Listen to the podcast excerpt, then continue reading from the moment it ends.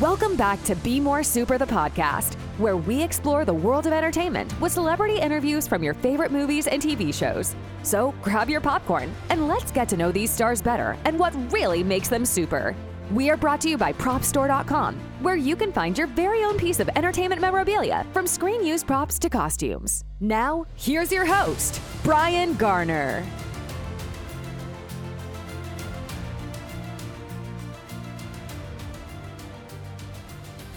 So, on this week's episode of Be More Super, the podcast, we're joined by another great guest. Literally, this guest is an actor, director, producer, voice artist. The list goes on. I could be here all week listing off this man's talent. It's David Hayter. David, welcome to the show, sir. Thank you for having me, Brian. It's a pleasure to be here, and thank you for your dedicated series to Warrior Nun. I, we, uh, we are all very grateful for your investment in our little project. And you know what? I only just re- realized literally my past, like, I think seven or eight interviews has literally been for Warrior Nun. Um, and that just shows how, um, you know, amazing this show has done. So, first of all, I wanted to say congratulations on the show because it is the highest rated. I've got a slide here to pop up on the screen. The highest rated show on Netflix um, on Rotten Tomatoes, which is 100% critics, 99% um, you know, all audience score. I mean, how does that feel um, being part of a show, having your fingers in the pie, as they say, and f- for these to be the results? It must be fantastic. Yeah, it's it's astounding. Yeah, we're the best reviewed show in Netflix history, uh, or, or, best best reviewed television season anyway. And um, yeah, we you know we did uh, we did the first season and it came out great, and everybody was um, you know lo- loving the show. Um, but for the second season, we said, you know, we really want to drop the hammer down. We want to make sure that, you know, every episode has amazing action and is a, you know, that every episode is sort of a, a little movie unto itself. And um, we made a lot of risky decisions. We uh, we wrote it way too big for our budget, and uh, but Simon Barry, being the brilliant showrunner and manager that he is, managed to pull it all off. Um, and then to have it come out and to have the response be so overwhelmingly positive is uh, is a very um, it's an amazing feeling. I mean, it, you know, you work so hard on all of these projects, and some of them come out and nobody likes them, and some of some of them come out and and they're okay, and some of them come out and they're they're big hits. And there's no there's no real way to know, but it's very gratifying to know that all of the all of the work you put in and all of the hard decisions you made along the way um, seem to pay off uh, mm. for people. So yeah, it's very gratifying. I mean, for for everyone out there, obviously your voice and your face is very well known. Um, and I wanted to start out at the big beginning, especially for this character here. Um, I used to play this game when I was young, younger. Not so now because I've got kids, and I never get time to to, for myself. To be fair, um, so let's start start at the beginning because obviously you've got so many tools in your tool bag, as as they say. So, what on earth propelled you to get into this industry to begin with? I mean, what inspired you to get into the the business of show business?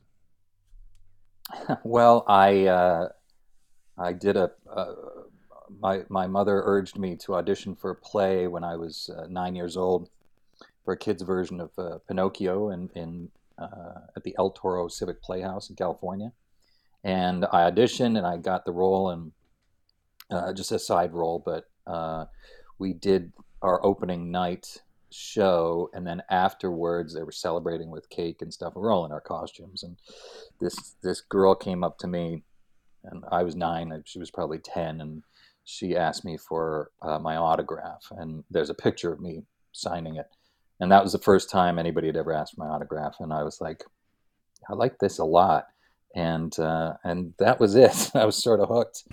Um, then I started doing uh, school plays. I started producing school plays. I started, um, you know, when I was 15, I started auditioning for uh, commercials and TV shows and things like that. And yeah, it was just sort of uh, sort of meant to be.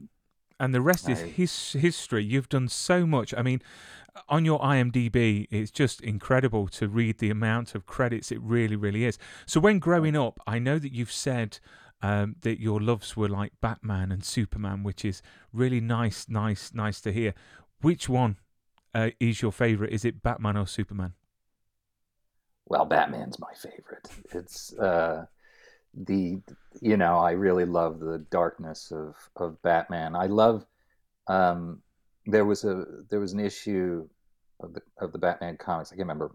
Which, I mean, long long ago, and they said and he was you know doing so capturing some criminal. He's like, you can't do this. It's against the law. And he was like, law.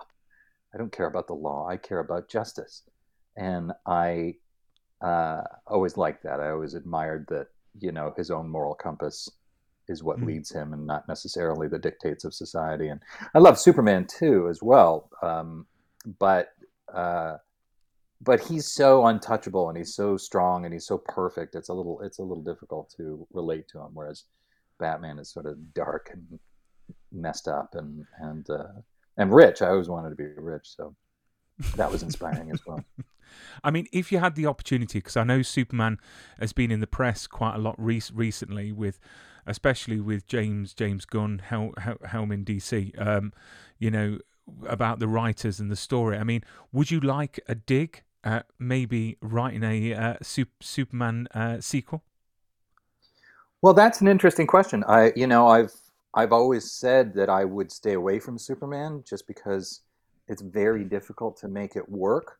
Um, but you know, I know James Gunn a little bit, and and he's he's so brilliant, and he so understands the tone of of uh, these books, and also I'm sure he is as obsessed with Richard Donner's initial Superman films as, as I am. So um, I feel like uh, I feel like under James, it might be a worthwhile uh, story to attempt. You know that as opposed to it just being so dark and so, um, you know. And I love Zack Snyder. Uh, uh, of course, he did. You know, he did our film Watchmen and did an amazing job. But um, but there's a there's a lightness and I think a comedy that needs to come along with Superman because because the whole thing is so huge and pure and, and sort of ridiculous at its core and so um, so I, I I'd be very curious to see what James does with it and you know if he ever wanted me to um, to consult on such a thing I would I would certainly be open to it. and that's that's the thing I'm looking forward to. Is obviously we all love Henry Cavill, and you Yeah. know Rich, Richard Donner mo- movies were my fa- fa- favorite. That is my child childhood, and it always has. Hence, that's why I call my daughters uh, Lois after Lois Lane, and Right. I've named my other daughter Cara after Kara Zor-El. So That's fantastic. That's yeah, oh, fantastic. And I don't know if you know, but my daughter's named Natasha after the Black Widow because I was I was working on a version of that film in 2004 when she was born. I, I, I don't know how I got away with it, but we've also got a cat, cat called Clark, which I think is great. Oh, wow. So, so yeah, so we're keeping the cape And not and not divorced yet. no, no, no, not yet, not yet. But um, but no, I collect. Um, I I- I've got an original crystal from the original movie, um, Oh, which is all so box cool. framed, and I collect scripts. Um, so I've got my Superman production news script and um, Superman three production news script as well. Um, but I'm a massive Superman fan. I'll tell you something you don't know about that movie. Uh, Cary Elwes, Cary Elwes, um, was a 16-year-old intern or PA on the first Superman. Really? And yeah, and he he his first thing was he had to go get uh, Marlon Brando from his trailer, and he knocked, and Brando came out and he said, uh, "What what do you want?" Like this, and he said, "Well, you know, Mister Mister Brando, I'm I'm here to call you to the set." He's like, "What what's your name?" He said, "Oh, Cary," and Brando said, "No, I think I think your name is Rocky." And so he's like, "Oh, oh, okay, uh, it's Rocky, but we need to go to the set. So, That is that is good old Brando. Brando was the only one that could get away with it. I still can't I can't get to grips with the fact that he had his lines on cue cards behind the yeah, camera. taped, taped, taped to Robert Duvall. Yeah, and and and literally Uh, he, he didn't have his glasses on, so when he was giving that very stern sort of performance, it's because he was squinting his eyes because he couldn't see the actual cue cards correctly, which I just yeah. think is fascinating. It really, really is. So when yeah. starting out this industry, David, did you have a plan in place, or do you have a plan in place of what you want to achieve, your life goals within your career? I had a plan. Well, the plan was to go, you know, go to Hollywood and be become Tom Cruise or, or Harrison Ford or something. And you know, I got to I got to play some heroic roles and and uh, play out some some of that in my career. But I was lucky enough to get into production um, when I was twenty uh, seven. I, I produced my first film, and then I realized how much more there was to this industry beyond just just the actor and um, and I really started getting into behind the scenes stuff and developing you know things creatively. And then in 1999, I was lucky enough to uh, to start working on the first X Men film uh, as a screenwriter, and so um, nothing has really gone according to plan.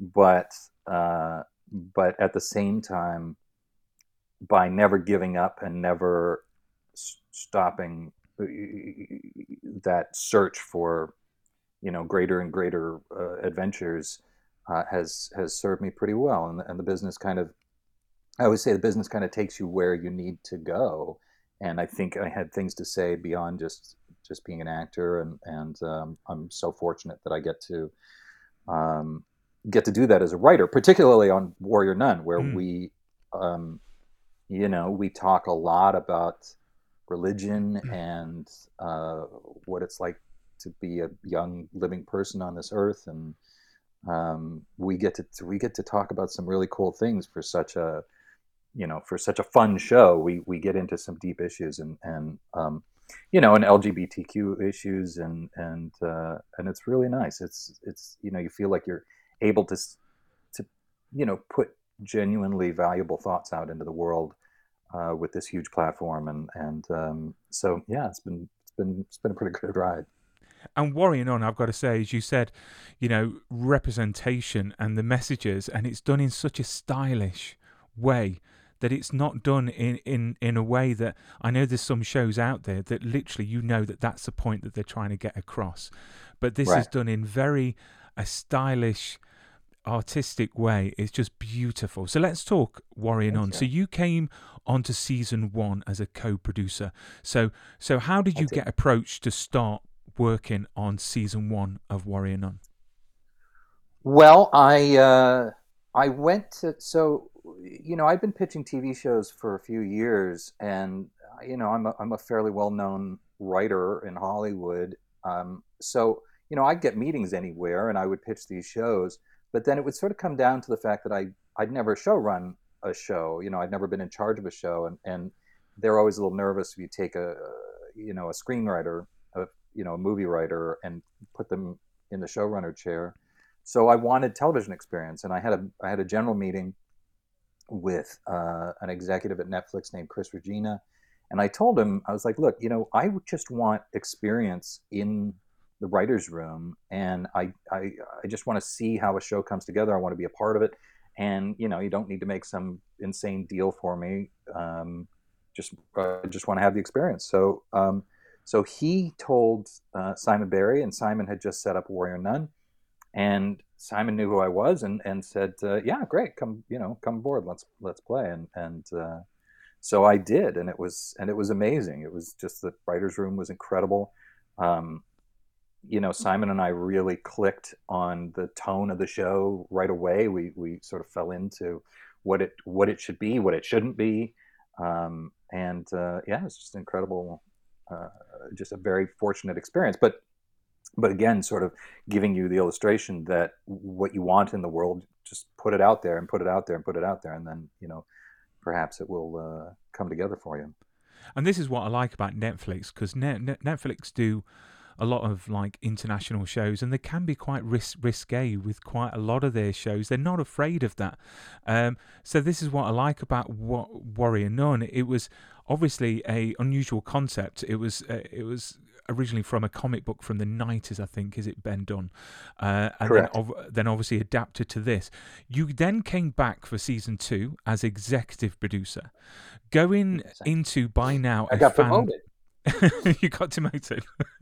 No, I got promoted. promoted. I was going to say demoted. Um, so going by, uh, you know, now a fan favorite. How much pressure did you feel going into season two, with you know being promoted, having that responsibility, knowing that a lot of fans were were eagerly awaiting what was going to happen after Adriel's, you know, arrival. Right. Um, well, you know, it's, it's going to sound strange, but I know I don't feel pressure in that way. It's the same thing when I wrote Watchmen. You know, people are like, "What are you know? How do you deal with the fans' expectations and and all of that?" I, I just I don't think about it from that perspective. What I think about is what are all the elements that we've got to to play with here that we set up in season one?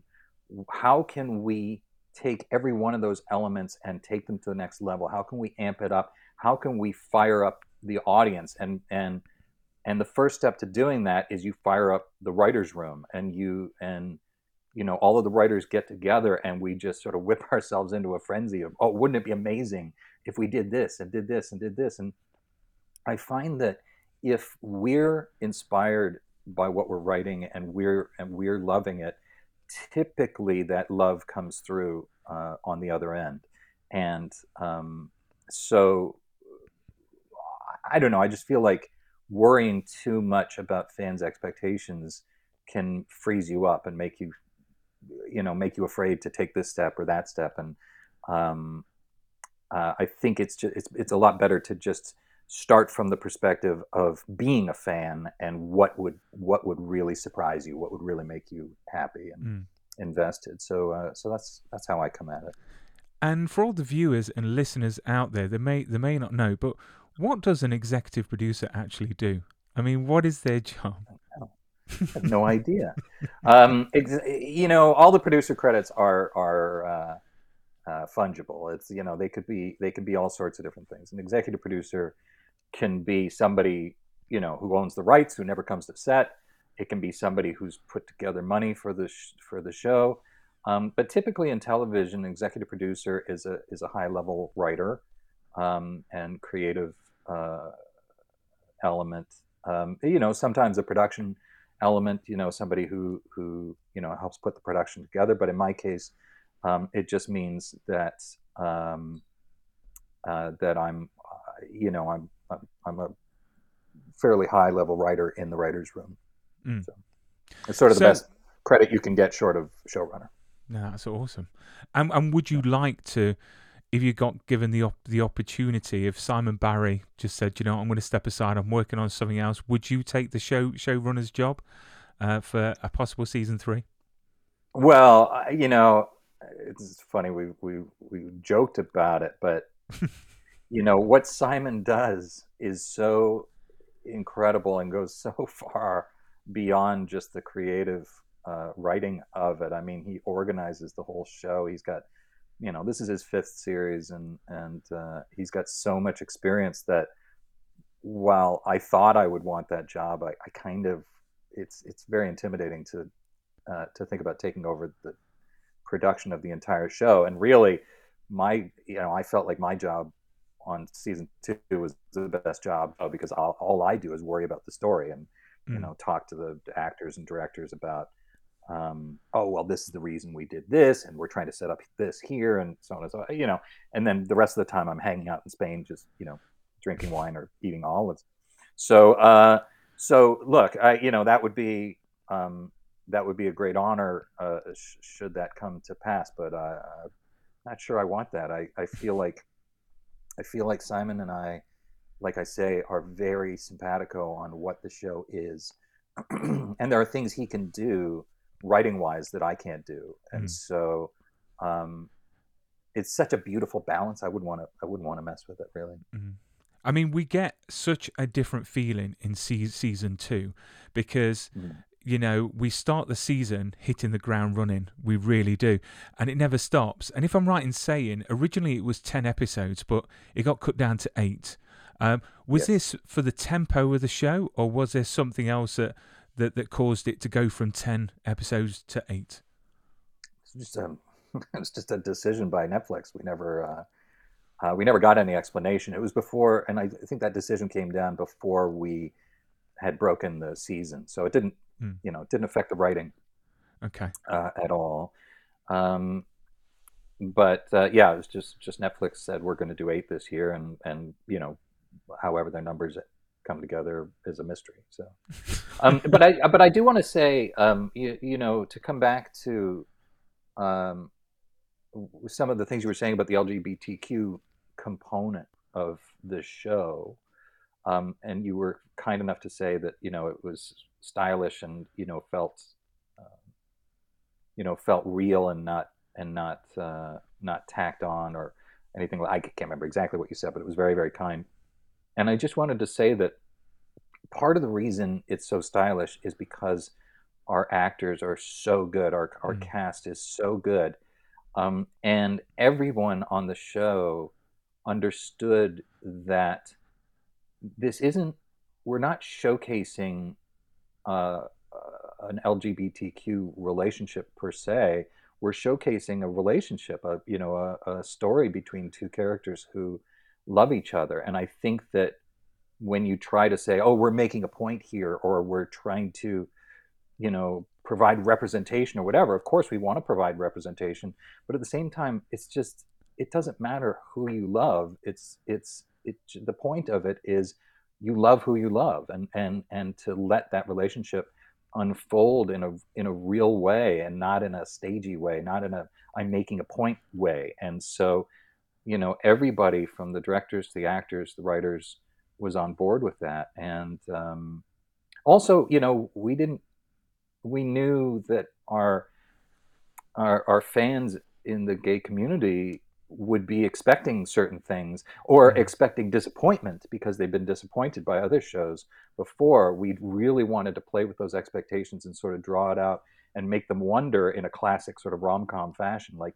will they or won't they? You know, is this Mm. going to happen? Is not going to happen? I've been burned before, and um, uh, and we just you know we really endeavored to make it f- feel as as real and as heart wrenching as, as as possible. So um, so I'm, I'm I'm just so thrilled with the response that uh, uh, the relationship between um, uh, Ava and Chris and uh, Ava and Beatrice has Mm. has uh, received. and it's so natural. You know, I mean, I can't wait till my girls are old enough to watch this. I really can't because I just think that it's just fantastic to have such kick ass female characters on our screens. And for me, you know, I don't know if it's changed since I've had daughters, but, you know, I'm seeing more now, you know, female leads. And I'm just thinking to Mhm. myself, I can't wait for my girls to look up to these fe- fe- female leads and have positive sort of role models, you know, on Yeah. on on our screens, and good representation as well. It shouldn't be hidden. It's natural. It shouldn't be, you know, put out there in the wrong way or the you know. So this is why I like this show so so much. So at the end of season one, we see Shotgun Mary encounter Adriel's, you know, you know, army of the possessed. So as you can imagine, Yeah. when season two arrived, we were all eagerly waiting to maybe see Shotgun Mary again. Um, I Yeah. mean, what was the decision on on on not having her survive um, or bringing her back in some way? Was it scheduling? Was it just a story decision?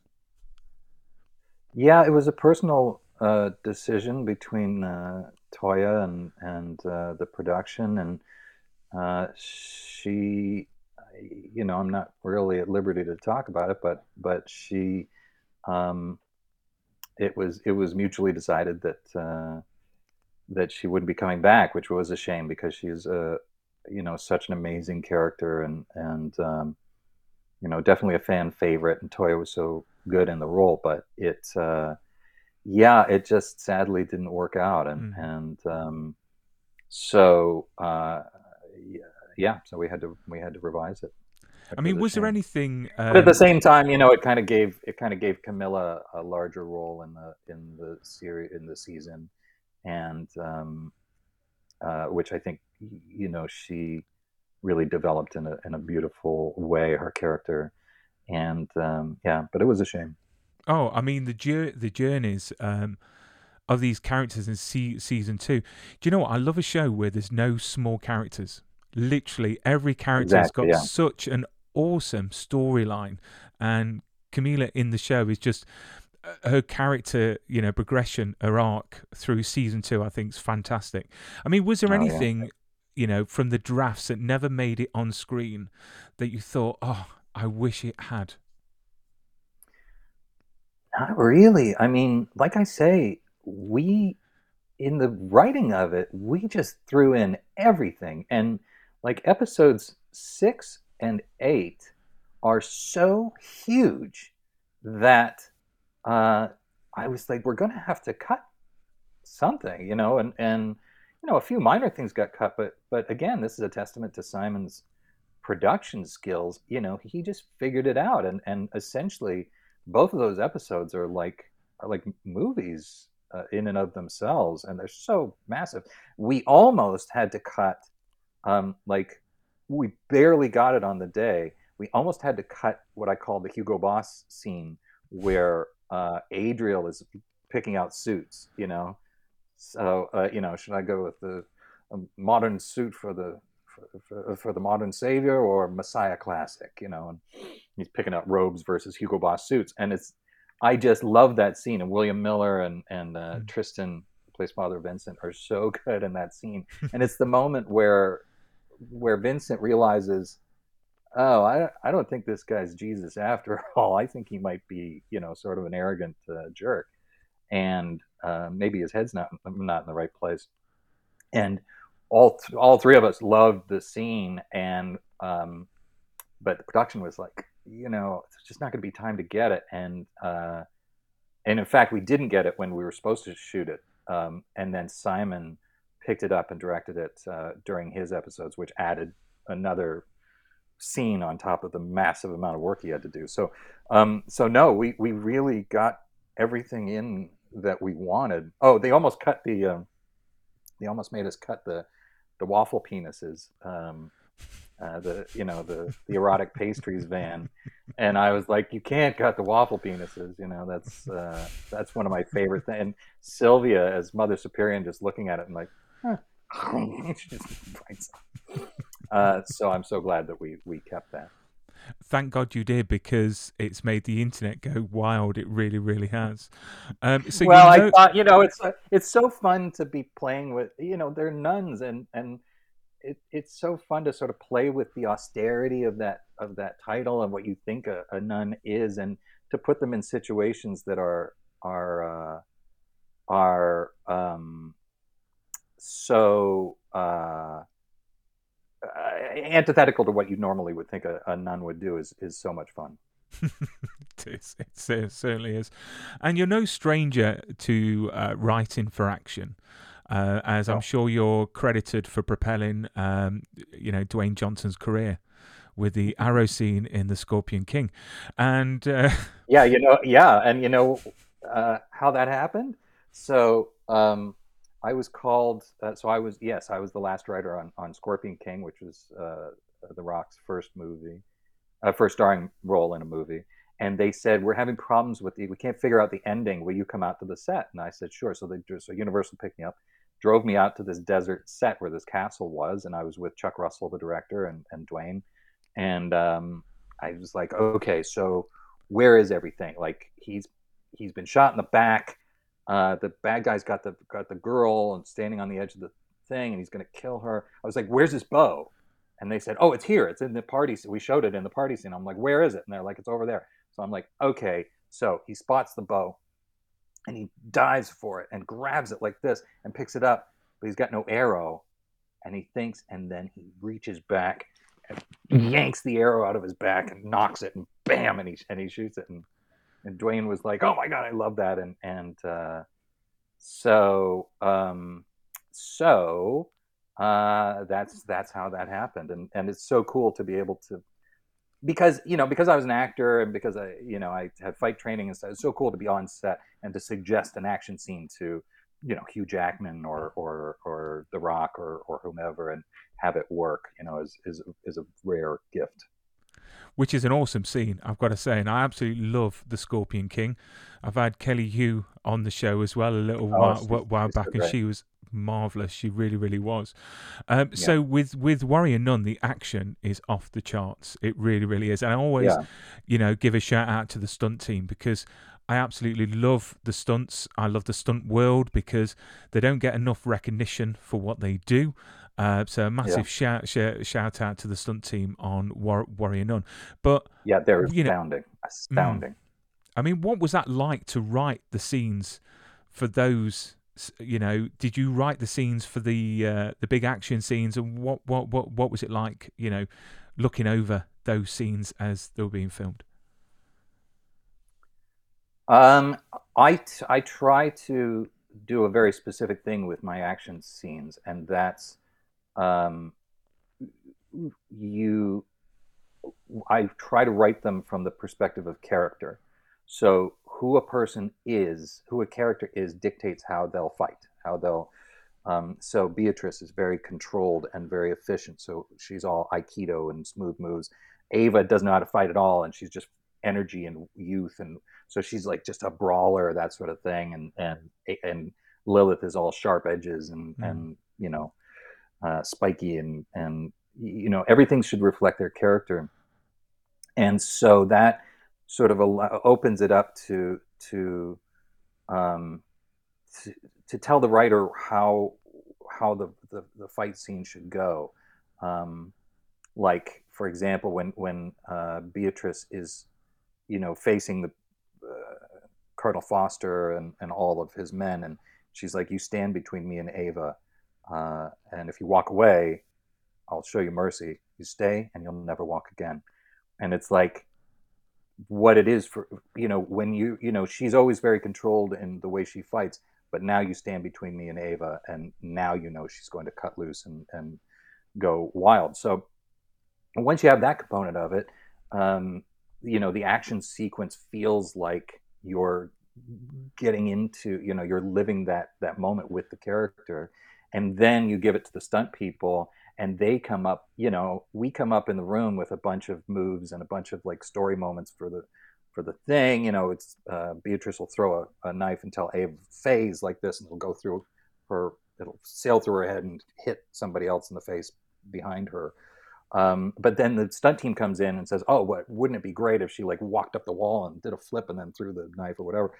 I'm like, "Oh, well, it'd be great. Can any human being do that?" And then they just do it. And so, um, so it's uh, yeah, it's enormously satisfying to to see that come together, especially with just such a stellar team as uh, as we had. You know, we had a bunch of people from Game of Thrones, and you know, Game of Thrones really revolutionized shooting in, in Spain and you know many other countries, and so our production people were just just top notch. uh, you know, Christina, our costumer, Barbara uh, Perez Solo, who designed the sets. Um, you know, our sets are just gorgeous. Mm. Uh, you can't; they're so gorgeous you can't even tell which ones are sets and which ones are on location. So, um, and I'm not allowed to tell you. so, from relationships on on on screen to cap- captivating storylines, you know, what would you say Warrior Nun's greatest achievement is from a an executive producer's point of view? Well, I think the greatest achievement comes in the in the numbers that you you referenced. You know, 100% uh, critics rating and 99% audience rating with 8,000 people chiming in.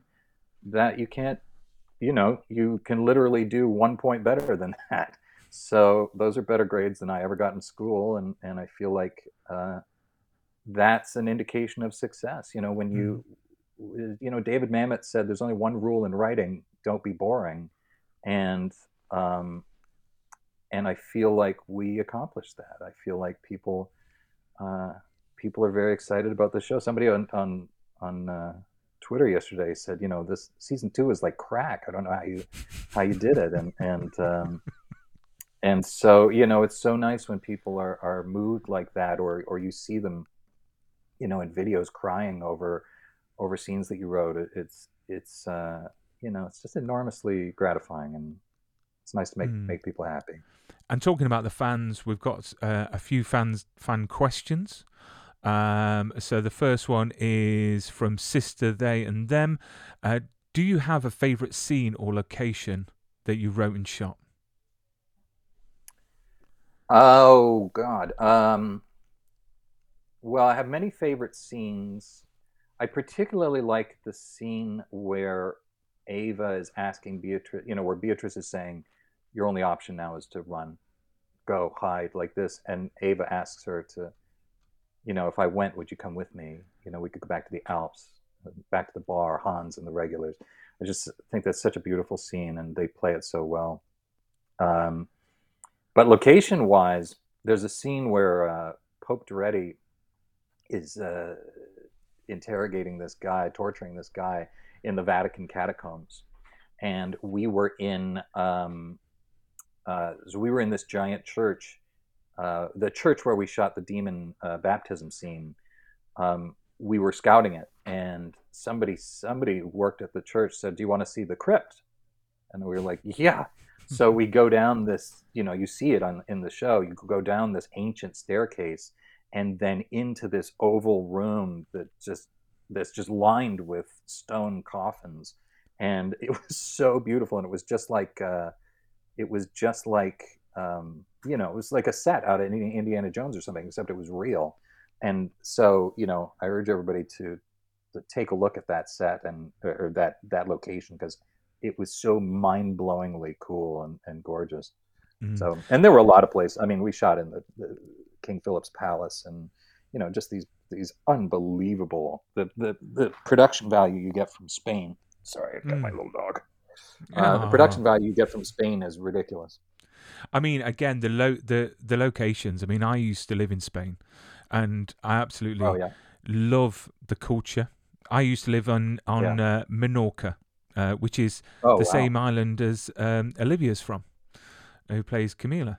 Uh, so oh, that's cool. Yeah, so uh, so I lived there for a year. Absolutely loved loved loved it. But oh, to spend yeah. that time there is absolutely awesome. Um, another one uh, from Babu. Um, I love these names on Twitter. Um, do yeah, they already have a story for Reya's realm, or is it something they're still trying to figure out as they go? Uh, yeah, well, um, yeah, actually, I was texting with uh, Simon the other day and and uh, suggesting, um, you know, discussing uh, storylines for Reya and how that world uh, will play out. Mm. But I mean, you know, I can't tell you what they are. that is fine. That is fine. So I've always thought as well that obviously now we've finished season two and we're waiting eagerly for this announcement for season three. Um, mm-hmm. You know, are the actors that are all involved are they obviously free to go and, and start other projects, or are are they on hold for a certain amount of time? It just makes me wonder because if it gets renewed, and it will get renewed, it's got to get renewed. Um, you know, how is that a scheduling wise, you know, job to get everyone back together? You know, get the band back back back together. Uh, yeah. Well, I, I don't know the specifics of their contracts, but typically um, they have a hold over you for a certain period of time um, where they can say, look, this is first priority. Uh, you have to come back when we call you back. Um, but, so, you know, sometimes they take too long. Sometimes they exceed the hold. Uh, you never know. It, it's, you know, it's a huge logistical um, effort to, uh, to get everybody to uh, back together again. But again, I think that everybody on the show, um, it's you know it's really a labor of love, and and so um, I, you know everybody makes their their best efforts to come back together as a family. Mm. I mean, have have have you heard anything about a season three? Um, I, no, not, not yet. Because it was like a month after season one finished that we got season you know, to green lit. Um, and Simon yeah. told told the cast on a U- YouTube vi- video. So I think everyone's waiting for an early Christmas present. They really, really are. But I presume that yeah. it's going to be all out on social media as soon as the news breaks. But again, I mean, mm. look at um, is it a show? What was the show called? Uh, the Bas- Bastard Son and the Devil himself, um, right. which is on Net- Netflix. Amazing show, and that's been cancelled it hasn't got a, a second se- se- season. So That's just Yeah. been announced, which I, I'm I'm really shocked at. And do, do you think the way streaming works now, it's sort of it's any person's game, you know? Because is it based on, from your point of view, the quality of what the show is, or do you think it's just, you know, working numbers at N- N- Netflix's head office? Well, I think that every streamer is different, every network is different. Um, but I think that Netflix, more than most, is concerned with the numbers of, you know, and not just how many people, but which people in which countries are are are buying in. And um, so, no, I think that has a lot to do with it. And it's, you know, which is really frustrating from a, a viewer's perspective because you fall in love with a show and then Mm. For whatever reason it doesn't make make the proper dent in Brazil or or something you know something that's got nothing to do with you and and so um yeah that can be that can be enormously frustrating so yeah I, I no I don't think it's just about quality I mean, I know the fans have been talking um, about, uh, you know, it would be nice for a potential if if we didn't get a season three to have a, Beatri- a Beatrice um, spin off. Mm. because she's going on her journey. It could be like kung fu, but Right. you know, with Beatrice. I would do that in a second I uh you know Beatrice is such an amazing character such an amazing character and, and Christina Tonteri Young is so good embodying that character so uh, yeah I'd be down for that Awesome, awesome. let me know where to show up So I, I just wanted to give a shout out because obviously you you are a, race, a writer, a producer, but you also are a director, and I've got this wonderful mo- movie here, which is Wolves. ah yes and I loved it. Absolutely love, love, Oh, love, loved it. I thought it was an awesome movie. Everyone needs to go out and watch it. Uh, great Oh, cast. You'll you'll you'll you'll recognise the lead lead there from, uh, you know, an X Men movie. He played. Mhm. Is it Havoc? I think He played Havoc, yeah, but yeah, Yeah. Lucas Till.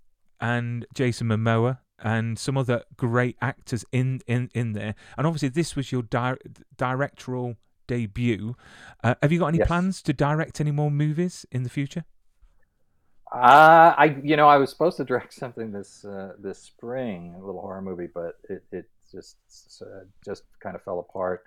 Um, yeah, I do, but I want to make sure that whatever I do is is um, uh, you know that that that the story is right, that that we have the right production team in, involved, uh, and that we can execute something that's that's really unique and and sort of takes it to the next level. So, um, yeah, I have a film that I wrote that I'd like to direct that I've been taking out to actors recently, and so hopefully that'll come together. But you know, any film project you're putting together takes, in my experience, an average of five to ten years before it, you know, finally gets greenlit, if it ever gets greenlit at all. So, uh, so I don't know when that's happening, but um, Watch but hopefully space. I'll I'll come out with my yeah exactly I'll come out with my sophomore effort. Uh, I mean, obviously, you've worked as well. later. You've worked as well with Zack Snyder and Bryan Mhm. Singer. You know, what Mhm. would they like to, to, to work with? Because the thing that I don't get is when you get negative feedback about certain di- di- directors. So we've had Mhm. negative feedback in the press about Bryan Singer um, Sure. and Joss Whedon uh, and many others. The way personally I look at it is that a director is like your boss at work. You may not get on with them, but they get the job done. Um, you know, Mhm. they're not there, I suppose, to be liked. They're there to get, again, the job done. I mean, what would they like to work with from your perspective? I mean, I know Zack is sort of a, from from what I've been told, he's a bit of a hippie. You know, um, Samantha Win, who I had on the show, said that the first day that she went on set, he was there on set on a skateboard, and she didn't even re- re- realize who he was. He was a director. Um, so, what were they like to work with from your perspective? Well, Zack, uh, I only visited the Watchmen set for about three days. I went up to Vancouver, and and uh, so I didn't really, I wasn't working with Zack while he was making the movie, but I did visit with him and, and his wife Deborah, who produced the movie, and the cast, and and um, and you know, like I say, it wasn't we weren't working. The script was already done, but he was so uh, kind and and um, you know respectful to me and and what what I had put together for the film and uh, it was it it was great and you know Zack just strikes me as as as a you know very confident, very um, very kind and smart person. Uh, now Bryan Singer, um, I did you know I produced a movie with Bryan, my first little movie, and then I worked on X Men One and X Men Two with him, and you know uh, Bryan is you know I mean there's stories uh, about how uh, volatile he can be and and how um, uh, crazy he can be and and those stories are true. And you know but at the same time uh, like you say he gets the job done. You know he has a very specific way of getting his movies made and he's a very he's a brilliant person. I it kind of reminds me of what i hear jim james cameron is is like. Mm you know he'll he'll flip out and he'll scream at you but it's because he's so frustrated that he's so far ahead of where the movie needs to be and and he's frustrated because you're not seeing what's in his head. And i feel like that's the, it's the same thing with Bryan where he's afraid that people aren't keeping up with him that the movie is going to uh, suffer for it. And so you know it gets tense and you know he can he can certainly uh, tear a strip off you in, in front of everybody. And and you know i i don't know you know we had this argument with uh, we had this discussion anyway in the writers room on warrior nun with with simon because you know simon's very very nice very respectful always has control of the of the situation and never ever you know freaks out or screams at you and that's um that's certainly more pleasant uh people shouldn't have to be abused on set to be in a mm-hmm. movie. But at the same time, you know, Stanley Kubrick would scream at you, and and mm-hmm. he was arguably the greatest director in history. So, um, you know, everybody gets there in their own way, and some some directors rule by love, and some directors rule by fear, and some directors do do both. And um, I think you just have to look at the work in the end and decide whether it's worth it. People used to say um, on a Bryan Singer film, never again. I'll never, well, I'll never work on a, on a movie for that man again. And then they'd see the movie and then they'd be like, okay, I'll come back. And, you know, that, that was almost uh, a universal experience, you know, because it's rare to work on a well-directed movie. Mm. So you put up with a lot. I mean, I mean, Superman Returns. Um, I thought was actually all right. Um, you know, again, I thought a, a great. It was a great nod to the Donner era uh, and Bryan sure. and Brand, Brandon Routh, I thought I thought was awesome as Superman. So it's quite yeah, disappointing to hear those sort of, you know, stories come come come out. But you know, it's again we're only pe- people, so we have our bad days and good days. But the question is, mm. what kind of director were you on Wolves? Were you a Stanley Kubrick or was you a? Uh, no, no, I no, I. Uh, I yelled at somebody one one day because they were supposed to bring two cameras and they didn't, and then they told me I couldn't get uh, cutaway shots, and I was like, "This is a this is a movie. We're supposed to have two two two cameras on set," and I did uh, uh, I did uh, raise my voice at, at that point, but that was that was it. You know, the rest of the time, no, I I don't. My my style on set is really I want everybody to feel uh, motivated and invested, and I want them to be having fun. And um, I feel like the more joy and and uh, emotion you put into it, the more more the audience gets out of it. So, um, yeah, I don't I don't like the I don't like the atmosphere on sets to be ugly. Uh, and again, I, I I don't think that one way is is necessarily better than the other. I think that you know on a set where everybody's afraid that can sometimes add a, an element of energy to the film that might not otherwise be there. Uh, but that's not that's not how I mm. how I do it. I want I want people to be invested and I want them to enjoy the experience. I do apologise. Just there, King Shark just came up to say hello on on the screen a, mo- a moment ago because my next quest- question. Exactly. The next question I was going to say was: You've literally done everything in this industry. You've, as I said at the beginning, you've acted, yes. directed, produced, voiced, um, and then obviously you've done good old King Shark in the Flash, which I thought was awesome. It really, really was. Um, but if you wanted to be recognized for one area in your career, which area would you want to be recognized the most for? Um, well, I don't. I you know it sounds weird for someone in the entertainment industry, but I don't really care about recognition um, beyond the fact that it, it allows you to work on more more projects. Um, I only care about you know was the experience satisfying did i do my best and did did the audience appreciate it so um, you know people ask me all the time like for example they say what what was the most fun metal gear game you you you know which, which one did you enjoy working on the most? I'm like I, I enjoyed them all equally. Like they're all like every single job i get to do in the entertainment industry whether it's acting or writing directing producing it's all amazing. And and and and I think you never it's very dangerous to lose that sense of gratitude that you get to to do these jobs uh, for a living.